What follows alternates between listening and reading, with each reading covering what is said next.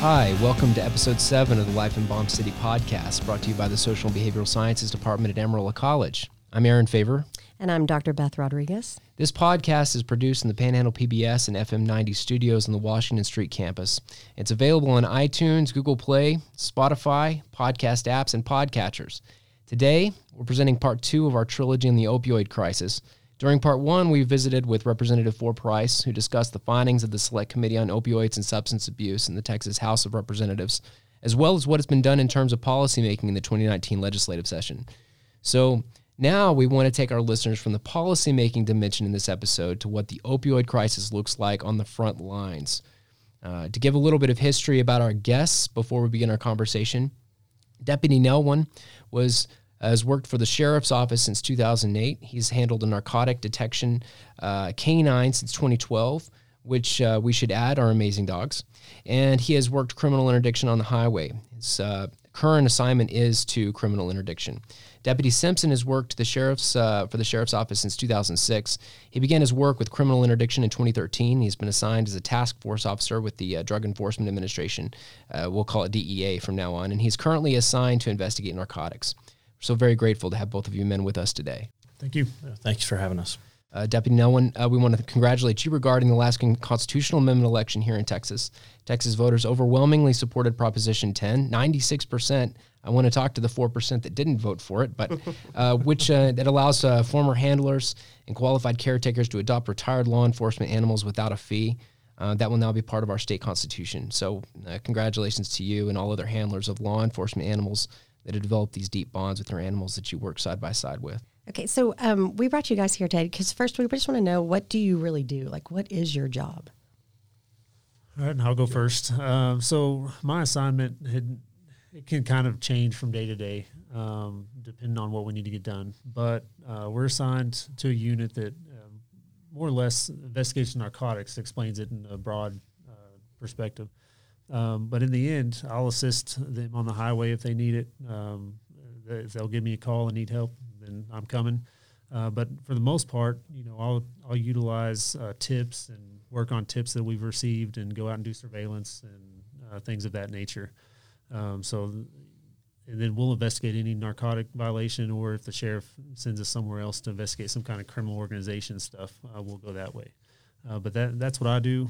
And, uh, you know, like Deputy Simpson said, our jobs kind of change. It's pretty fluid uh, depending on what case or assignment we're had.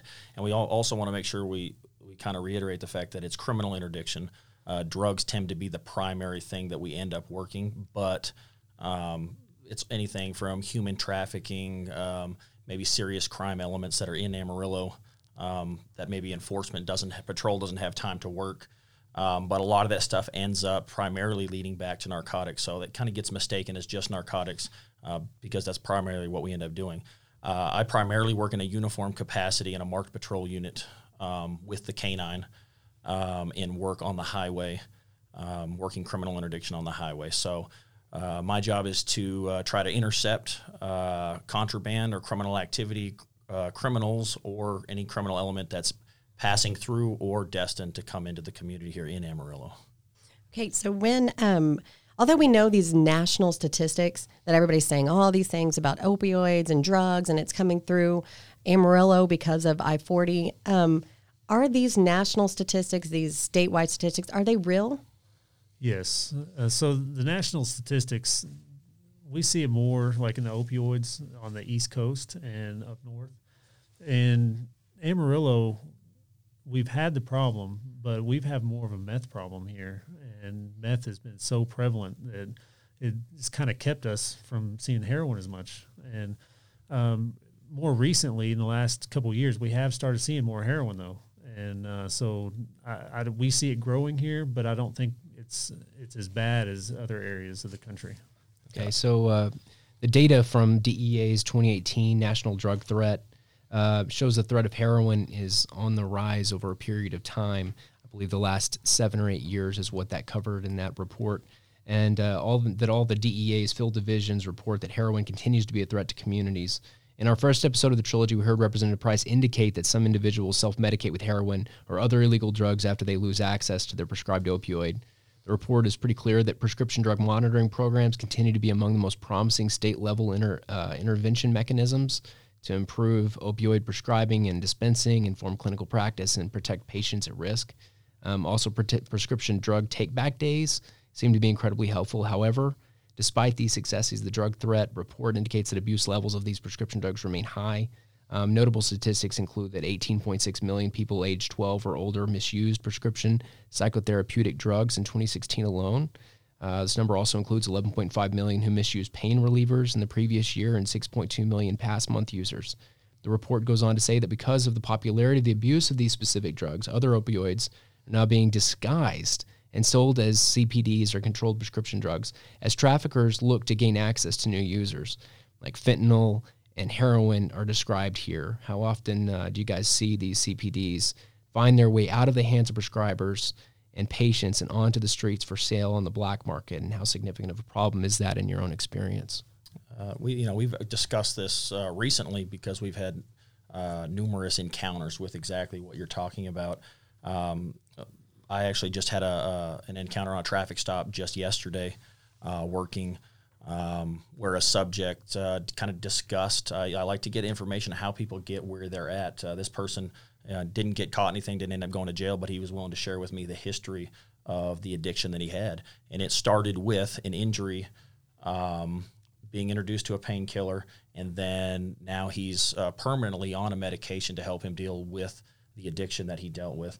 Uh, so it's been, I want to say he had 12, for 12 years, he's had to get clinical help to recover from the medication that the addiction that he developed to opioids through that. Um, and then just last night, I was reading um, somebody closely related, related to our family had some huge family problems um, that were just, uh, it's just a sad, horrible downslide of events. Um, and she revealed that that was a basis of an injury um, that had led to her husband becoming addicted to opioids. And then I think you had so, something recently yeah. too that. And we talk to different people. You know, some people give us information. Some people, it's just our patrol has come across them, and we go out and we talk to them. And we've heard exactly that from most of them. And it always starts out as some kind of injury or surgery, and so they've had a painkiller uh, prescribed to them, and they start to abuse that painkiller, and then it moves into heavier drugs or um, or you know to heroin eventually because they can't get hold of more pills. Pills are harder to come by than heroin is. So, um, and speaking to this uh, this problem that seems to be with traffickers looking to gain access to new users, um, how often do you see these uh, these disguised uh, pills that are actually quite more potent, more potent, more dangerous, deadly uh, than your typical opioid? Uh, I've seen it a couple different times of you know kind of manufactured pills. Um, there is this you know you just uh, mentioned fentanyl in the, what you're reading there, and uh, we haven't really seen fentanyl. We've we've I've seen it a couple years ago here on a local level, but it's a little further between. We don't see it every day.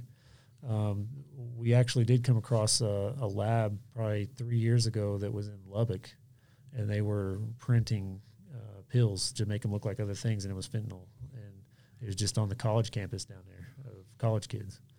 And so we've seen that, you know, a couple times here and there, but it's not necessarily a daily thing that we see that, you know, we, we see more, um, you know, illicit drugs, yeah. not yeah. really just things disguised as other things. Typical, uh, you know, kilo packaging like you'd see on the movies.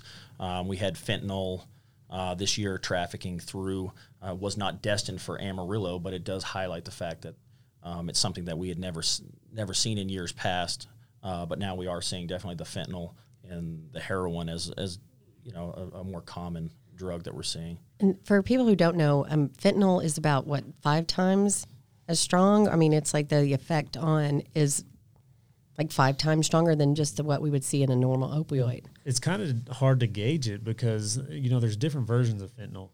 Uh, you have carfentanil, which is very powerful and you know it's like an elephant tranquilizer so it's, it's you know really powerful but it's also these are made illegally they're not really made by a company to where we can say this is how potent it is um, and you know this it's most most of it's come from China right now and it's it's made as as a fentanyl as a, as a drug there and then they're shipping it over here in different types and forms you know I've even seen it uh, bagged in uh, creatine powder. They, they disguise it as that to get it over here. Um, but it's hard to gauge the potency of it. But what we do know is it, it's very dangerous because it can absorb through the skin, and, and micrograms can can harm you. And and so, like I said, it, it is powerful, but it's just hard to gauge how powerful it is. And based off of that, uh, recognizing the seriousness of the hazard that presents and of not knowing what these substances are and the potencies, um, most law enforcement agencies and ours uh, specifically has issued all of our officers Narcan um, to wear on their person as this has progressed. It does highlight the fact that um, we're not ignorant to the fact that it is becoming more more prevalent.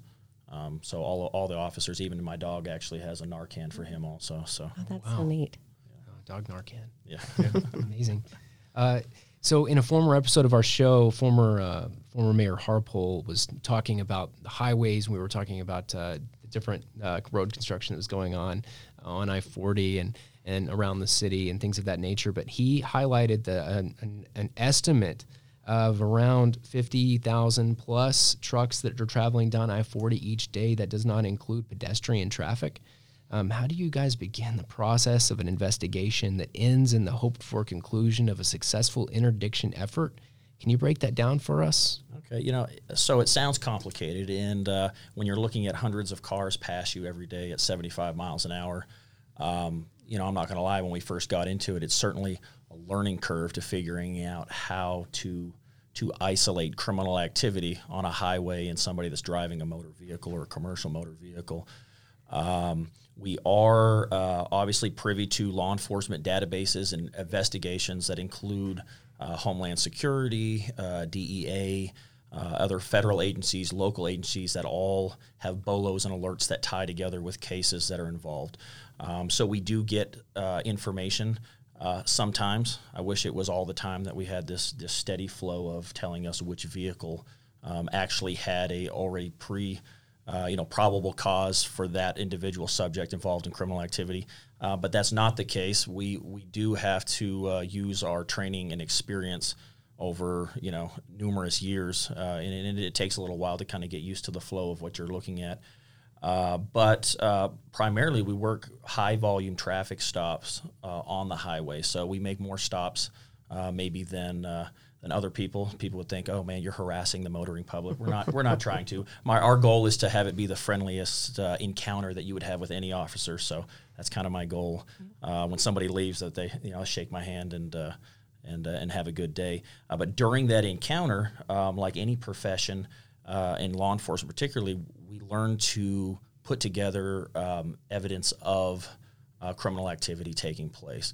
Um, so it doesn't take too long into the conversation when we've dealt with hundreds of stops of the innocent motoring public and the regular Joe that we encounter, and the moms and dads and grandpas and kids involved in regular, um, lawful business of their day and regular travel. Um, and we've learned to decipher um, that behavior from the behavior of, of somebody involved in criminal activity. And just like any officer being involved, being called to a call, to a bar fight, and being able to distinguish the aggressor in that crowd, you can pick up the lots of different things from sympathetic responses to stress and body behavior, um, you know, vehicles, registrations, um, and there's lots of little pieces that put without going into uh, a whole uh, you know 40 hour class on the deal we are able to put those things together and uh, and work it um, from that point um, once we get to that point of, of establishing that we've got something that's out of place or not normal from from a normal traffic stop then we can kind of dig in a little deeper and, and work with them to figure out what we're uh, what we're dealing with and establish reasonable suspicion that a reasonable prudent person would believe that a crime has or is taking place. Once we've established that reasonable suspicion, without uh, you know extending the traffic stop without lawful means, that reasonable suspicion of criminal activity gives us the opportunity to move forward into a criminal investigation and say, hey, can we confirm or deny that something's here? Just because we have a few things doesn't mean that they're involved in criminal activity, but it gives us uh, the space to ask a few more questions and get a little deeper into it and kind of confirm or deny that.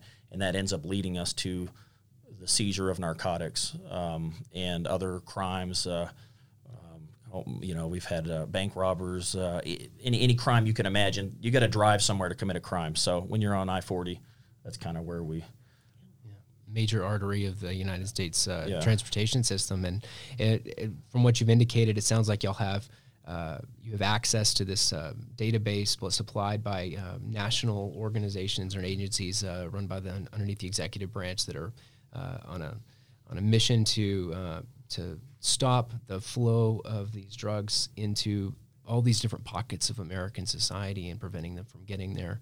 Uh, that's it sounds like that. Is that how often is that the starting point uh, for this for one of your criminal investigations, or is it like you you stop something based on off of a what you what you called a probable cause? Sure. How many of them are cold stops just Right. initiated there? Yes. Uh, I would say primarily in my job, that's that's most, probably the majority of what I do is a cold stop without any intel, just working what's in front of me. Um, on Deputy Simpson's side, he may be able to a little a little different on the local level of how some of his cases start that are a little different than just a cold stop. But And, and I would agree. Uh, out on the highway, um, you know, it is more of a, a cold nature. We don't have any previous information. We're just high volume traffic stops, uh, you know, and then working what's in front of us. Um, more on the the local level, we do work more with not necessarily databases and everything, but just information received from the community. And, you know, we just work on that, and we we start cooperating it. You know, sometimes we get tips from someone that's upset about their neighbor that they see a lot of traffic coming from, uh, but it's not necessarily criminal related. It's just they have an annoying neighbor, um, and so we have to go out. We have to do surveillance, and we have to kind of distinguish what you know what's what. Is this criminal in nature? Is this not? And and that that works more for information from the public. Sounds like y'all do a lot of psychology profiling. well, you know, you know. Yeah, like everybody wants to be a profiler. Everybody in my classes, they all are like, yes, I want to be a profiler. Like then you need to start working for the government. there you go. Yes, yes. Okay, so I have a question. So because um, all the legalization of marijuana that's been going on, um, do you guys like if you do get a stop for marijuana, is it seen as different than other drugs? Yeah, you know, so the marijuana deal, yeah, it's a it's the hot topic, right? I mean, everybody's talking about it, everybody's smelling it. You know, it's everywhere now. You know, uh, I actually talked to uh, have talked to several people recently. They go, "Oh, it's decriminalized in Amarillo now." It's not.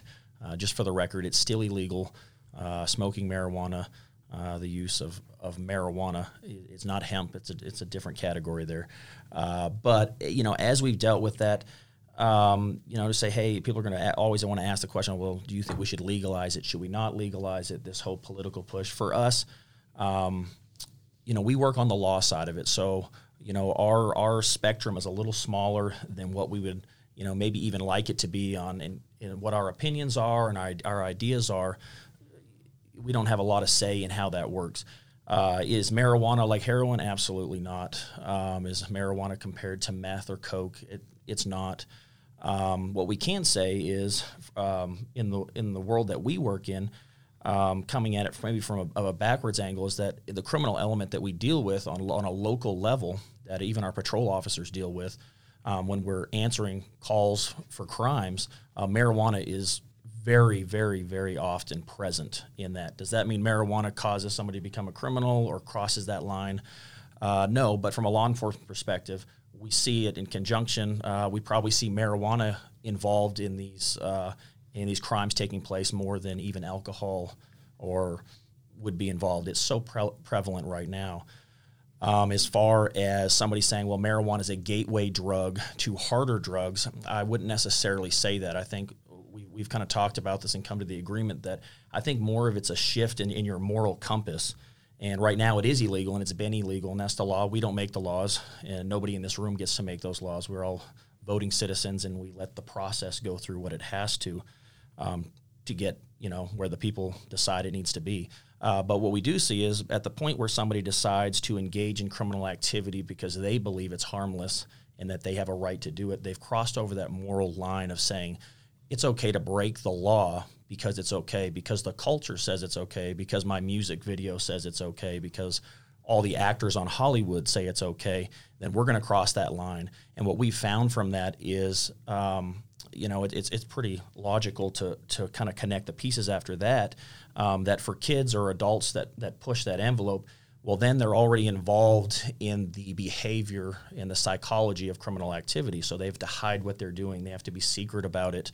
Um, it just makes it easier once you've crossed that line when somebody says, well, hey, I have a pill, or hey, I'm at the bar having a drink. Well, here, just you know, take this, and it's just a small step. It's an action that is uh, moment. It just happens in a moment, and you've already crossed that moral gap. So to say that marijuana is a gateway drug, personally, I wouldn't agree with that. I'm not a doctor or um, expert in psychology, but from my experience, I would say that once you cross that moral line, the rest of the drug behaviors in criminal element just happens a lot easier after you've made that decision.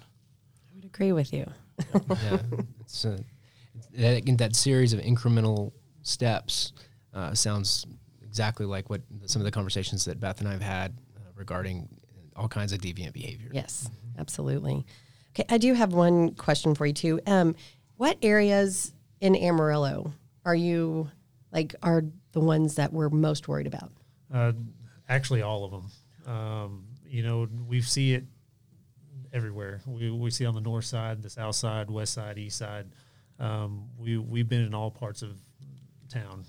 Um, we don't really see it worse in one area. I mean, there there are areas that there might be stash houses because uh, they can pay rent over there cheaper for their little stash house. You know, so we might see those more in one area. You know, in the lower income. Um, but really, it's all over town. Uh, I, can't say that I've worked more in one area of town than the other. Uh, we've been all over town. Even you know, we work for the Potter County Sheriff's Office, but we work on the south side in Randall County just as much because we help each other. You know, through the sheriff's office. Um, but yeah, I, I, haven't seen it more prevalent in one than, more than the other. Okay, is there a group though that is most alarming to either one of you that has to do with drugs and this epidemic we're seeing?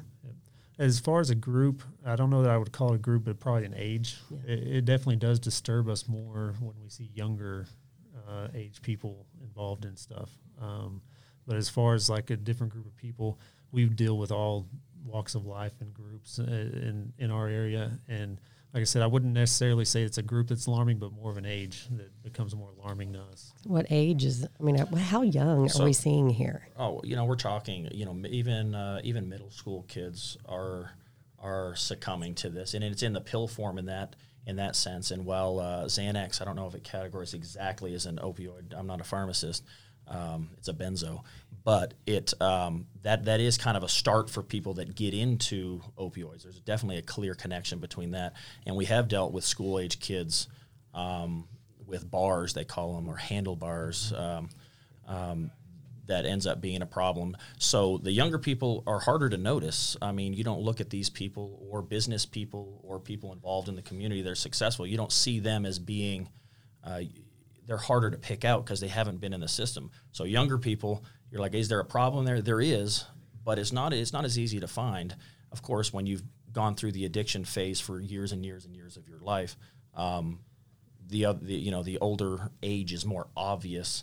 Um, ha- you can definitely see the the debilitating effects more obvious. You can look at them and go, oh, that person's you know had a rough life. You know what I'm saying? And so it makes it a little easier. But age wise, no, in, in in group or social groups, you know, we've had uh, PTA soccer moms uh, addicted to opiates. Um, you know, I've I've know people out of, out of our state that were you know youth pastors. That it's a it's a it's a, a chemical. I think we talked about this earlier. Between an addiction and a dependency, um, and heroin, I think crosses that line and touches more people because of the fact um, that it's not you're not seeking a high. Um, you, at a certain point you're dependent on it, and, and the withdrawals are so egregious that it's just horrible. Mm-hmm. So it's more of a dependency that covers a larger group of people. It just really makes me nervous because I have a 13 year old and an 11 year old, and they're yes. So do they do they talk about it? Have you talked to them about it? Are they familiar with some of the the terms? Because no, no, but I do talk to them about it. Okay, like I ask them questions, and they're like, "What?" And I'm like, "Oh, good. Right. I'm so glad that you're." So I was interested. I talked to a group of 11 year olds at uh, up at the mall the other day, mm-hmm. and uh, they had all had some some juvenile malfunctions in life. Um, but the knowledge of what these kids had just blew my mind. I'm like, these these kids know all about it. They know the street names. Um, you know, some of them brag about uh, all the drugs that they've used, and I'm like, well, you're 11 years old, you know, so it's a it's a tragic. I'm, I'm hoping my kids are really that innocent. I should, I know that they're not, but Yeah. Yes, I do talk to him about it. Speaking speaking of you know slang and code words, things that uh, I did pull the the DEA's intelligence report on it's unclassified of the drug slang code words uh, for things of the thing, things that we're talking about like fentanyls like Apache and butter, China girl, Chinatown, China White, Goodfella, Great Bear. Um, we were Beth and I were, were visiting about this a couple of days ago. Like there's Top Gun. Uh, uh, it kind of there's how do you guys know Yeah. You, you know, what, what you're dealing with. the words, if basically if someone uses a word that seems out of place, we can figure it's a slang for something. And so, and it depends on the person and the group you're talking to. You know, we, we've heard um, construction terms used uh, in place of drugs in one group, where the other one may be appliances, you know, like refrigerators, and you know, it, it's all kinds of different words they use, and they just come up with that as code, just so you know they can try to avoid us or avoid anybody else being suspicious of them, and and a lot of times we just have to clarify with the people we're talking to what they mean by that word. Um, you know, but there are the general terms that are kind of na- nationwide that we know. You know, um, but The devil's lettuce. there you go. That'd The devil's of them. lettuce. We know that one. We know that one. Yeah, I, I think he's so. You know, there are some basic terms, I guess, that we refer to when we we see a substance. You know, we're not we haven't taken it to the lab. You know, we're we haven't analyzed this yet, but uh, you know, we've got uh, Mexican brown heroin, which just by the color and what you're looking at, kind of, I'm, I'm sure based off of the association of where it originated, developed that that term, and then we have China white, which is a white heroin. Um, that in color is similar to cocaine. It's white, so it you know I'm sure its place of origin played into giving it that name. And then we have black tar heroin, which in of itself is is a different texture and consistency, and is like the name says, it's a black tarry substance. So those are basic, you know, kind of universal law enforcement recognitions for specific ones. Like, hey, I found, I've got you know some black tar heroin versus I've got a white heroin. Uh, then the slang names, like he said. Um, I think he's he's constantly having to to get with these people and keep up with where they're at with their crazy names. You know. and like and like I said, you know, a lot of like we'll refer to it as black tar heroin, but someone off the street may just say black, or they'll say H or you know white or you know, and if they're saying white, we have to usually clarify because some some groups may call uh, like white heroin white, but then other may call meth white. So you, you know sometimes we have to get clarification, but there you name it, it's probably been slang somewhere. You know. Uh, it gets into an, another question. Um, in the media and in the political sphere, uh, we hear a lot about the threat of Mexican transnational uh, criminal organizations. For example, the Sinaloan cartel uh, seems to have dramatic reach within the U.S. Um, I would like to read a small segment of the report to our listeners and ask you guys to uh, comment on it. Um, it says uh, U.S. based Mexican TCOs are composed of various compartmentalized cells assigned with specific functions such as drug distribution or transportation, consolidation of drug proceeds, or money laundering. Mexican TCO operations in the United States typically function as a supply chain. Operators in the chain are aware of the specific function but are unaware of other aspects of an operation. In most cases, individuals hired to transport drug shipments within the United States are independent third party contractors who may be working for multiple Mexican TCOs. There are increasing numbers of these transportation groups in some areas, and in many cases, they transport smaller shipments. First of all, it sounds like uh, Clint Eastwood's movie, The Mule. which is a great movie, by the way. It's an interesting movie. good. Yeah. That's good. Uh, it's a very real and complex issue of our time. So, can you please visit with us about how you think about this as a problem, or maybe better worded, a large set of problems? How do you break the complexity down so that you can begin to deal with it? Uh, yeah, I mean, so I guess any any narco, it would be fair to say, um, and, and speaking with the with the DEA agents locally, it's fair to say that any of the of the narcotics coming into Amarillo in our community are coming across the southern border and are tied to the cartel. Um, so if you're going to say that uh, you know the cartel's not here, you know that would be uh, naive, and it would sound nice to to try to say that it's not, but it is.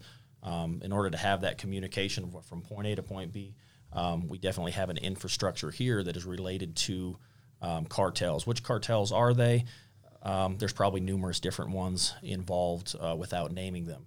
Uh, when you mentioned the, the trafficking um, schemes in in people involved in the in the segments and how kind of how they're dividing their business structure up.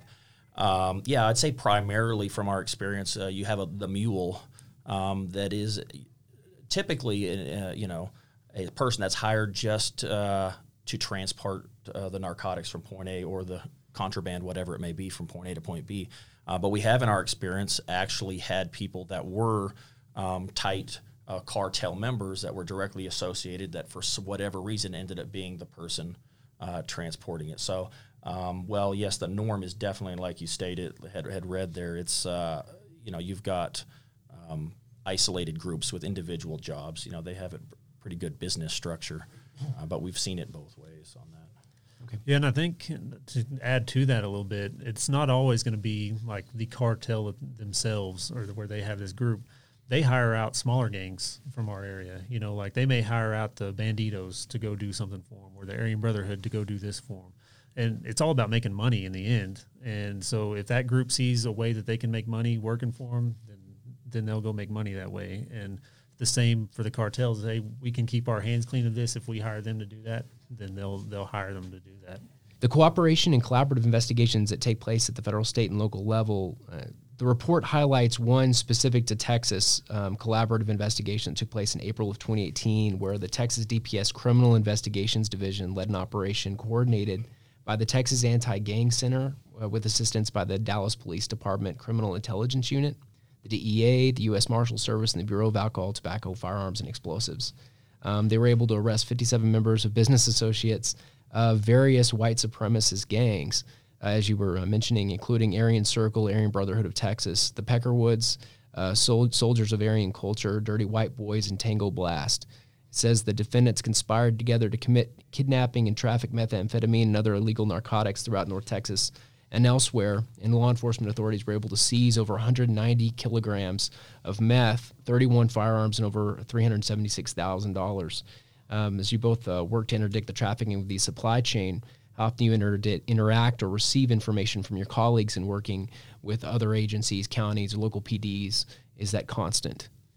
Yeah, uh, we we work with basically every agency in the Panhandle. Uh, we work with all the federal agencies. Um, we'll also, like I said earlier, we stay in close contact with like our Randall County uh, counterparts on the, the south side of town. Um, and it, it really does help us to figure these out because, you know, especially we work for Potter County, you know, we want to stay in Potter County as much as we can, but we also know that these uh, gangs and everything, they affect Potter County, even though they're not in Potter County. Um, so we do try to stay in close contact with, you know, we'll, we'll be in touch with people from Lubbock, um, you know, all the small towns, Pampa, Hereford. Uh, we work with all those other agencies as well as all the federals. Yeah, you know, I think kind of the progression of most of these, uh, you know, starts on a small level. Like I said, it may be surveillance to, uh, you know, resolve an issue in a neighborhood or something like that, or a tip. Um, and as it builds and there's more people involved, uh, the spreadsheet gets pretty large very you know, very quickly. Um, so we do definitely utilize on a on a constant basis um, the federal assets that we have. Everybody working together to get those, and we may have uh, agents working in Florida with somebody in California that's connecting to here, and then federal agents in, in you know other states or even across the border. And that intel is just constantly you know, turned over in the washing machine and all the little pins put in place until we can get the biggest effect. Um, if we just work by ourselves, we would be very limited in being able to to do anything with the problem we have locally. So it definitely takes everybody coming together to get it done. You know. Right. So the gangs that are here, which a, a lot of people, because we're unaware, we don't realize that there are gangs like multiple gangs in Amarillo. And um, just to keep their gang afloat and making money, they do often get in drugs. Yes. Okay. And so because of that, like what are, I mean, can you kind of expand on the idea so we can, everybody will be aware? Because I think when people think of Amarillo, because we have people who are listening in other countries and, you know, outside of Amarillo, they think of this small place and that we, didn't, we can't be dealing with drugs on this level. We can't be dealing with gangs at this level. We can't be dealing with the cartel at this level, but we are. And can you kind of expand on that so people can understand? Yeah, and some of that has to do with just not necessarily how big our town is, but just the geographical location within the nation that we are. Uh, and then also uh, I 40 runs through here, so it's convenient, you know, stopping place. um, I think between you know like us in Oklahoma City, uh, we do tend to be a, kind of stopping point and to split up and go different directions with whatever their contraband is. So, and and a lot of times the person it could just be a trusted person from the um, subject in California that's trying to transport his his contraband across but it just could be that he's related to a certain gang, or it could be that they've hired that gang of, hey, we need y'all to break this up for us and, and get it out of y'all's area. Um, as I said, a lot of that could just be geographical location and not necessarily the size of our town, just because we have I 27 that comes from the south, uh, which connects to other highways down in Lubbock uh, to where you can move stuff from southern cities uh, through here and up north. And then we also have I 40 that gets, uh, you know, everything from the west coast to the east coast and the east coast back to the west coast. So, um, like I said, wouldn't necessarily be the size of our town, but just we're just geographically located a central part of the country to where that could happen just based on that. Like, like you said, geographically isolated.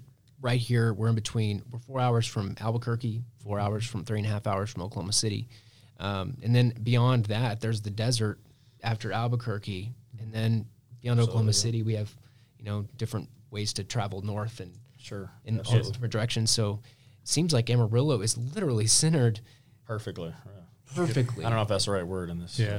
uh, conversation. But Between us and Im- Oklahoma City. imperfectly. imperfectly. Thank yes. yeah. Um, so I'm a I'm a big fan of the show The Wire on HBO. Uh, when that was uh, still uh, still a show, uh, just it, it might be something that uh, people in general, the contact that they have with what what you guys do, the way they relate to it is often through the things that they see, whether it be Breaking Bad, um, or uh, maybe uh, Clint Eastwood's The Mule, or uh, something along those lines. There's uh, The Wire, specifically the first season, seems to uh, resonate a lot with police officers and law enforcement uh, that I've spoken with that have watched that first season for some reason or another. Um, there's a lieutenant in that uh, first season that makes a statement, and it really struck me, kind of hit me between the eyes whenever I heard it. Um, so this is from season one, The Wire. He says, "See, this is the thing that everyone knows and no one says. You follow the drugs and you get a drug case, but if you follow the money, you don't know where you're going." You guys have uh, any comments on that particular quote, or Yeah, I mean it's true uh, because, like you said, you know, if you follow the drugs, you're going to get into a drug trafficking organization. Uh, but the money is trafficked the same way, whether it's drug money um, or other criminal activity. It could be, you know, firearms, uh, prostitution, you know, uh, or human trafficking, uh, that type of thing. Excuse me. Um, but I mean, you, you always know when you deal with drugs, okay, we're dealing with drug people. Uh, but with money, it's like, what is this going to lead to? You know, it could be uh, someone that's fraudulently taking money, you know, through credit card skimmers or, um, you know, some kind of white collar type crime. Um, or it could be human trafficking or, you know, all kinds of things. You know, we do have you know agents that are in place that work the financial end of things. So that's certainly not our expertise on where that is. So most of what we see uh, in the job function that we do certainly starts. Usually, it starts with uh, the contraband or the criminal aspect itself, whether it be drugs, weapons. Um, or something like that, and then leads into the assets and the money trail that's involved. Uh, but and typically for us, you know, uh, the the contrabander, if we're going to talk about drugs, is going eastbound, and typically we see you know coming from the southern border, and then funds, uh, bulk cash smuggling is typically going uh, westbound back to the southern border. As far as as that goes, uh, you know, as far as extending the case, I would say probably most of our cases, as far as intelligence goes, builds a lot further off of the contraband side of it than it does off the money side. I think there's a little more incentive when you're when you're sitting in the car with 33 keys of coke um, to uh, you know be cooperative and realize, hey, I messed up here. Uh, I don't want the rest of my life to be you know in the hands of the cartel. Let me see what I can do to help the community and get through this. And we're able to work some intelligence based off of where we're at.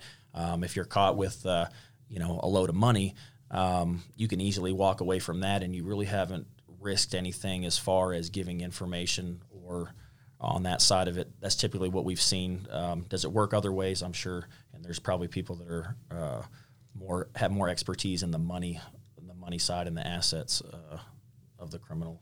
So, how often, if you do have some criminal anything, whatever it happens to be, is is it most often drugs are associated? Yes, in in, in different ways, uh, but usually, like when we're mentioning marijuana earlier, um, even when we're investigating other criminal elements, whether you know be like human trafficking or um, you know could be firearms and stuff like that, there's usually going to be drugs at some point that we're going to come across. Yeah. I'd say it's pretty typical of uh, and all the the burglaries, auto thefts, um, assaults, sexual assaults, um, those sort of sort of things. I think um, uh, in Amarillo we see is methamphetamine being directly uh, tied to those to those issues, and obviously a drug addiction um, leads you into, into into crimes that you never would have seen yourself doing. I mean, when you when you have to come up with a means, um, you're you're dependent on it, and then you've lost the function to to hold down a job, to socialize in a normal group, or continue what would be considered a uh, you know the normal public activities. Well, then you have to find a way to support yourself and also support the addiction or the habit um, or dependency that you've created, which leads into people uh, burglarizing. Like you know, we were talking with. Um, uh, well, we've talked to numerous people, but it, usually it starts on the on the juvenile level. Is they'll start uh, taking money out of their parents' wallet. They'll start stealing stuff. They'll take that stuff, sell it to their friends. Um, then it escalates to now we're stealing stuff, taking it to pawn shops. Now we're doing full on home burglaries. Now we're stealing cars, and you know, I don't think that's something people just jump into and go, "Hey, I'm, I'm going to start burglarizing houses." Um, there's a catalyst that starts it, and I would dare say, um, most of the time, it is uh, it's narcotics related that drives that person uh, to a point of dependency in a need, which creates the crime to support that. So yeah. Okay, so when you guys are doing not necessarily cold stops, but y'all are in full investigation mode. At what point does, uh, for example, like you get maybe you get fed information from like one of your chemistry labs uh, about the purity, the potency of, of a and maybe the price of a drug that tends to be popular. Um, when you're trying to seize that, how often does it? Play, how does that play and prioritize your caseload? Because I know you guys have, you know, pretty dramatic caseloads and. Uh, how does that how does that help you prioritize those? The, the purity really doesn't affect it a whole lot. Um, on the federal level, they pay a little more attention to uh, how pure something is versus you know how they prosecute basically. Um, on our end, if if there's any presence of the drug uh, in a substance, then it's that drug. Uh, we we prosecute dilutants and all, so the purity really doesn't affect our prosecution. Um, what we may prioritize is is how big of a role that person or how much that person's affecting the community. Um, then we might put a little more, um, you know, uh, priority on them that that's the person we want to make sure we take care of because mm-hmm. it seems like they've got a very negative effect on the community. Um, but as far as the purity, that we haven't really ever been driven by purity. It's just you know the drug is the drug, and you know, and we use that for our cases. Uh, you know, and, and you know, I think the one thing to remember is that you know, um, you know, we're human beings, and we try to connect on a human level with the people that we're encountering. So, you know, we don't go into this blindly feeling like everybody is a, a cartel member um, because they have a, a, Xanax bar or they have, uh, you know, a bag of weed on them. Um, these are human beings that, that make mistakes. And what we found is that most, most of these people involved in this are good people that made a mistake. There are a few, the smaller group of them, that are genuinely evil people that need prosecuted to the fullest. Uh, but most of them end up being victims of a poor choice that have taken them down a road that they need help getting back from. And the people that are willing to accept help and let us talk to them and work with them and realize, hey, this person doesn't want to be here. Um, certainly, our priority is not sticking them in prison for the rest of their life. So we're able to work with with our administration, prosecutors, judges, and say, hey, let's come up with a plan and figure out um, does this poor little guy here that's trying to get help, how can we help mitigate the damage to his life um, versus everybody being considered, you know, oh, he's a he he's a drug dealer or he's a drug user. Um, everybody does not fit into the same category. Absolutely. That is something that we were talking about with um, Representative Four Price. Is that we have they have specialty courts, and when people do get in with drugs, they go to the specialty court, and a lot of them are very successful when they go to that. They get help, they get counseling, and they're not the bad people that you know Absolutely. we see as the drug dealers that need to be in prison. And Absolutely. you guys, this is so neat. I really haven't, if you've noticed, I'm just sitting here listening because I'm fascinated by everything that goes on in this. And it's really, it's so huge because I do have kids. And so um, the numbers that I'm looking at of so many young people who are getting involved with drugs, it really, it terrifies me. So you guys out there working and seeing you guys and make me feel like, okay, there's heroes and there's a chance and no, my kids are going to be just fine. I'm going to introduce you to them, by the way. So in pictures. So if you ever see them, oh, no, we, we appreciate having the opportunity to be here. Uh, it constantly changes. We're constantly learning. Uh, we don't claim to have all the answers and know everything. Absolutely, we're learning to kind of as the community changes and as our problems change, try to educate ourselves and stay in that process. So we appreciate you asking us the questions and making us think a little bit and uh, engage with the community. So, gentlemen, thank you so much for being uh, being a part of our show this morning, uh, visiting with us about this uh, these critical topics. And you know, it's like you said, they're human problems, and uh, we've got to figure out how to deal with them as communities, as a, as professional organizations, and our our government cares about this. I think is one of the one of the key takeaways is that our government cares about people. It cares about its people and wants to take care of them. And um, thank you so much. Uh, we know that your time is extraordinarily valuable, and uh, we thank you for spending it with us. Sure. Thanks thank for you. having us. Yep. So before we go, we want, Beth and I want to uh, recommend a podcast also produced here in the Panhandle PBS and FM studios. Um, it's called Check Me Out. Uh, podcast for book lovers. It's hosted by our dear friends Hillary Holsey and uh, Amy Presley. They talk about different genres of books with our special guests and, uh, and authors. It's available on SoundCloud, iTunes, and other podcast apps and podcatchers. So thank you again to our guest this morning, and uh, thank you for listening. We'll be back soon with another episode.